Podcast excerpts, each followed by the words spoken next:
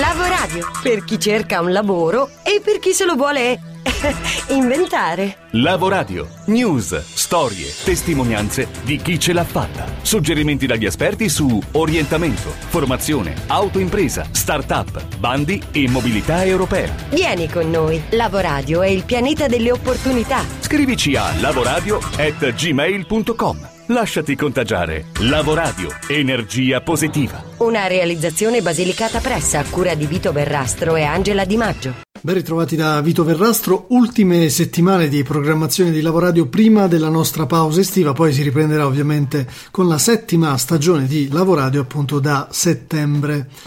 E, ehm, e apriamo questa puntata con gli effetti sulle professioni dell'economia digitale perché c'è un settore industriale nel mondo e in Italia che è fortemente permeato come un po' tutto il resto dalla digitalizzazione ma che non ha avuto benefici da questa ondata, anzi è stato travolto con effetti recessivi ormai da un decennio. Parliamo dell'editoria. Negli ultimi cinque anni il giro d'affari mondiali dell'industria dell'informazione è infatti calato dell'8,4%, passando da un fatturato di 167 a 153 miliardi di dollari. Nello stesso periodo sono aumentati i ricavi della pubblicità eh, soprattutto quella digitale, più 32% e della diffusione digitale addirittura più 254%, ma il 91% del giro d'affari mondiale del settore viene ancora dalla carta diffusione e pubblicità. Questo accade perché la pubblicità digitale di fatto non arriva nelle casse degli editori.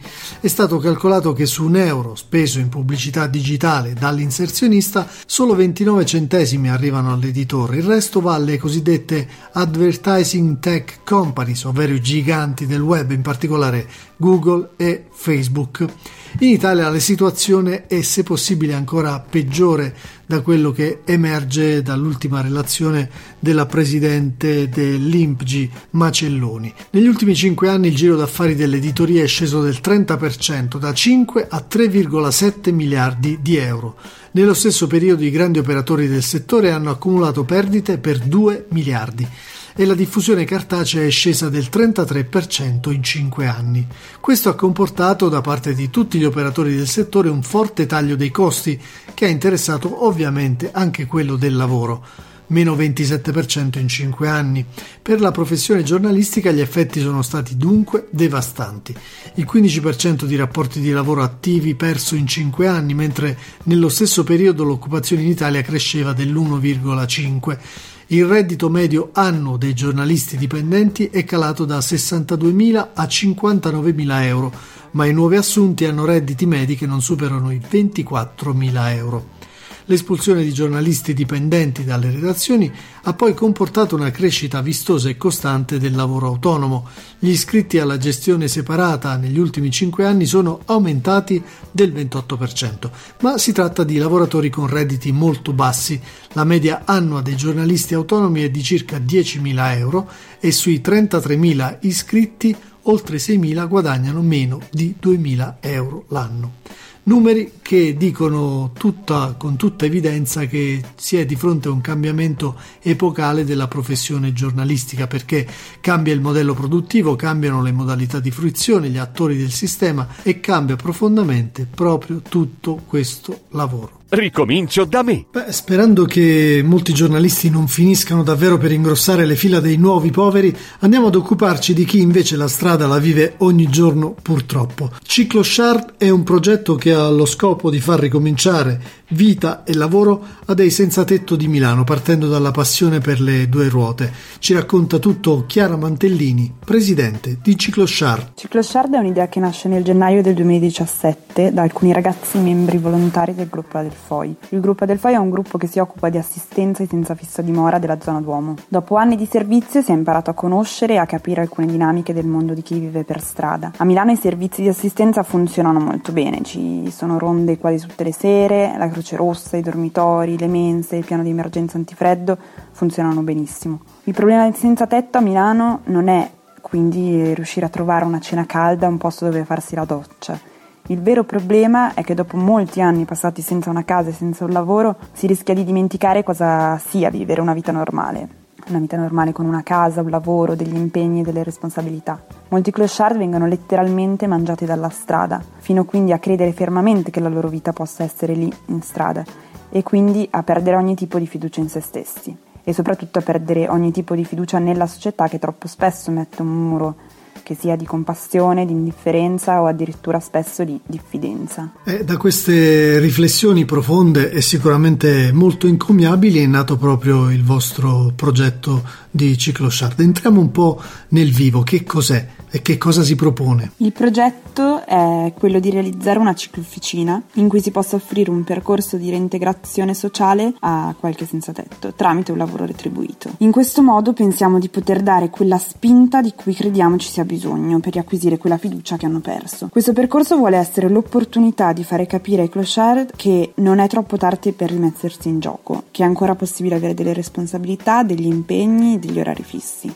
Tutto questo avverrà in un clima molto familiare, cercando di evitare la struttura delle grandi realtà di reintegrazione e mantenendo il rapporto tu per tu di grande amicizia che si è creato negli anni di assistenza. Per questo eh, l'idea è quello di assumere due clochard ogni turno, eh, ogni turno di durata di sei mesi.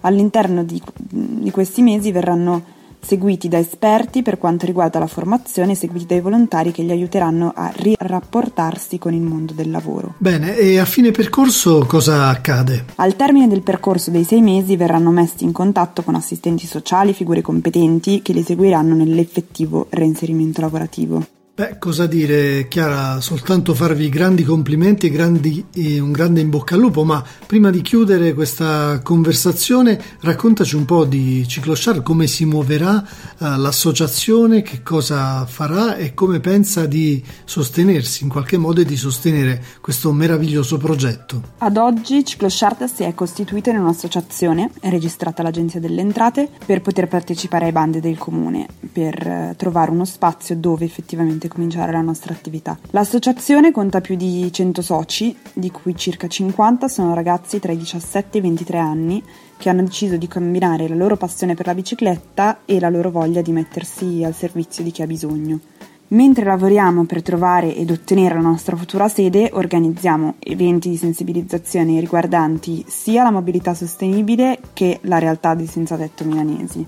Tra l'altro crediamo fermamente nell'importanza di costruire belle sinergie e quindi stiamo lavorando a progetti ed idee con altre realtà no profit. Ultimo e purtroppo non meno importante campo a cui stiamo lavorando è quello della sostenibilità economica, potendo contare comunque su un buon numero di soci sostenitori. Per avviare il lavoro di ciclofficina è comunque necessario trovare finanziamenti che coprano l'attrezzistica di base e il materiale necessario. In bocca al lupo naturalmente per il futuro di Cicloshard, invitiamo tutti a visitare il sito e a contribuire a questa idea progetto sociale molto molto importante. Ehm, dobbiamo vogliamo ricordare qualcosa ancora rispetto a, a quest'idea che è stata tra quelle premiate da Howison Foundation, organizzazione no profit nata a Boston nel 2009 portata in Italia da Matteo Consonni che a Milano ha ospitato un format pensato per far conoscere persone e realtà con idee ad alto impatto sociale in grado di rendere più positiva la vita quotidiana.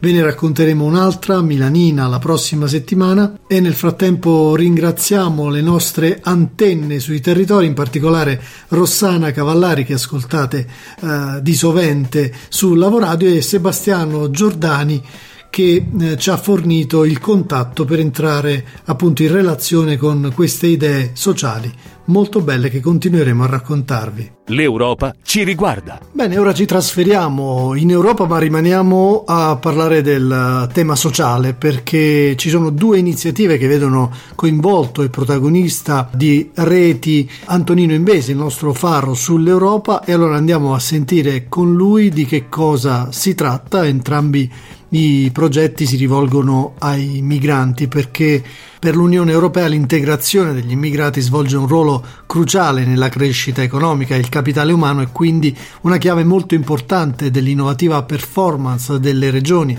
e dei paesi e soprattutto quello dei migranti specializzati può essere una fonte significativa di innovazioni nei paesi appunto ospitanti.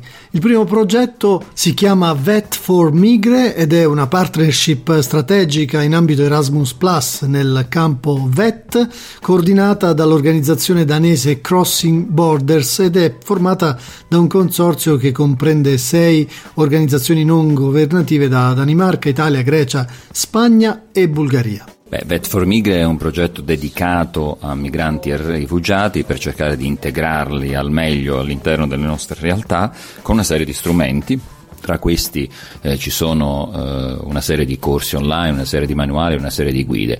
Tra le altre cose abbiamo previsto anche la possibilità di fare dei corsi di lingua che verranno sviluppati attraverso questa nuova metodologia che è Suggestiopide, che è un fast learning. Che tipo di sviluppi può avere invece la metodologia in Italia e nel resto d'Europa?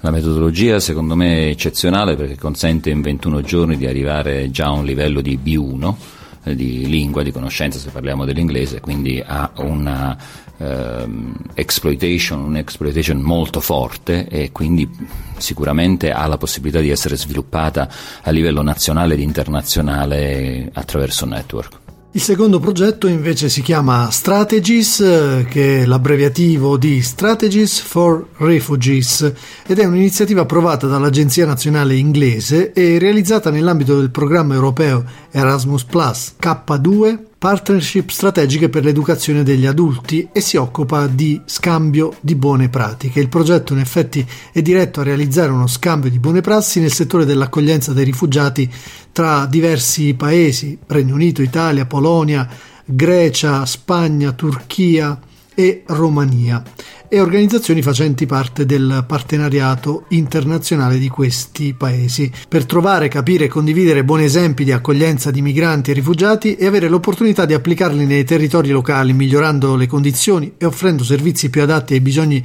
di queste persone, nonché guidando la popolazione locale ad accettare e rispondere positivamente a tutte le necessità umanitarie, tema quanto mai di attualità.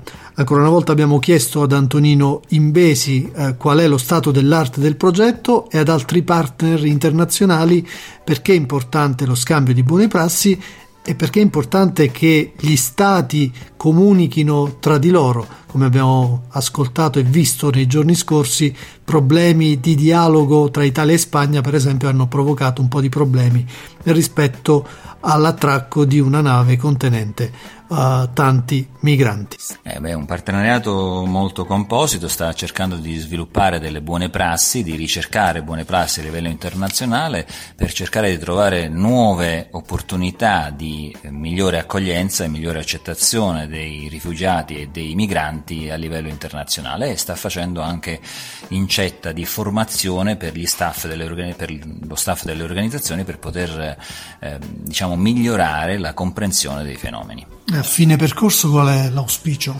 L'auspicio è quello di eh, migliorare la condizione dei rifugiati da un lato, essere di ausilio e di supporto per le amministrazioni che tanto fanno e tanto possono ancora fare. Uh, why is so important to exchange uh, best practice? Um, the refugees that come to our countries are um, in very large numbers, so it's not easy to accommodate them and to tackle all their needs.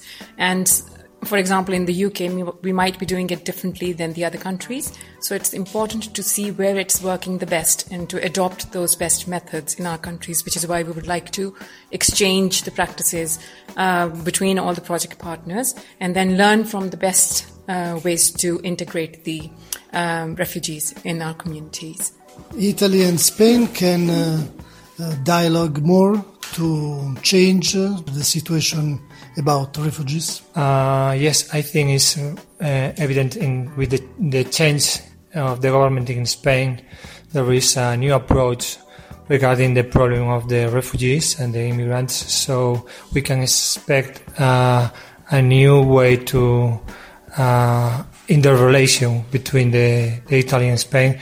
And I hope in the Europe in general. L'Europa ci riguarda. E a proposito di Europa e a proposito di integrazione e di progettazione per gli amici delle Marche, in particolare ricordiamo che un corso gratuito è rivolto alle imprese del no profit per sviluppare competenze progettuali, incentivando la competizione sui bandi comunitari e aumentando le probabilità di successo.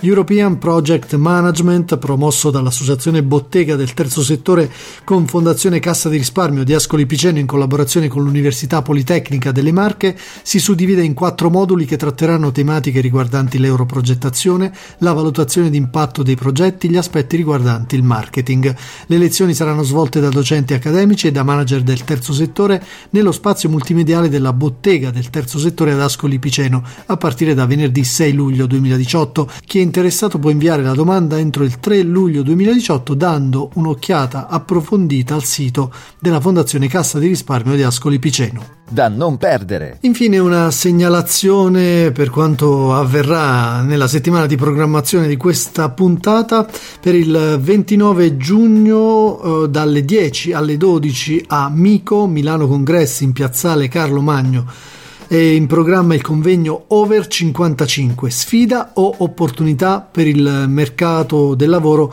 all'interno della cornice offerta dal Festival del Lavoro in programma dal 28 al 30 giugno. E quindi vi consigliamo caldamente di partecipare. In ultimo vi diamo le coordinate come di consueto per restare in contatto con noi, per ascoltare o riascoltare questa puntata. Cosa si può fare? Si può andare su una delle radio del nostro network, sono 19 in 9 regioni d'Italia con due web radio ehm, e ascoltare questa puntata oppure andare sul canale podcast soundcloud.com slash lavoradio dove trovate tutti i podcast prodotti dal 2012 ad oggi. Per entrare in contatto con noi con la nostra redazione si può scrivere a lavoradio gmail.com per iscriversi alla newsletter settimanale basta andare sul sito lavoradio.eu e compilare l'apposito form Infine l'aforisma con cui vi salutiamo riprende uno dei temi del sociale che abbiamo affrontato in questa puntata, cioè la solidarietà. Harvey Mackey disse ciò che abbiamo fatto solo per noi stessi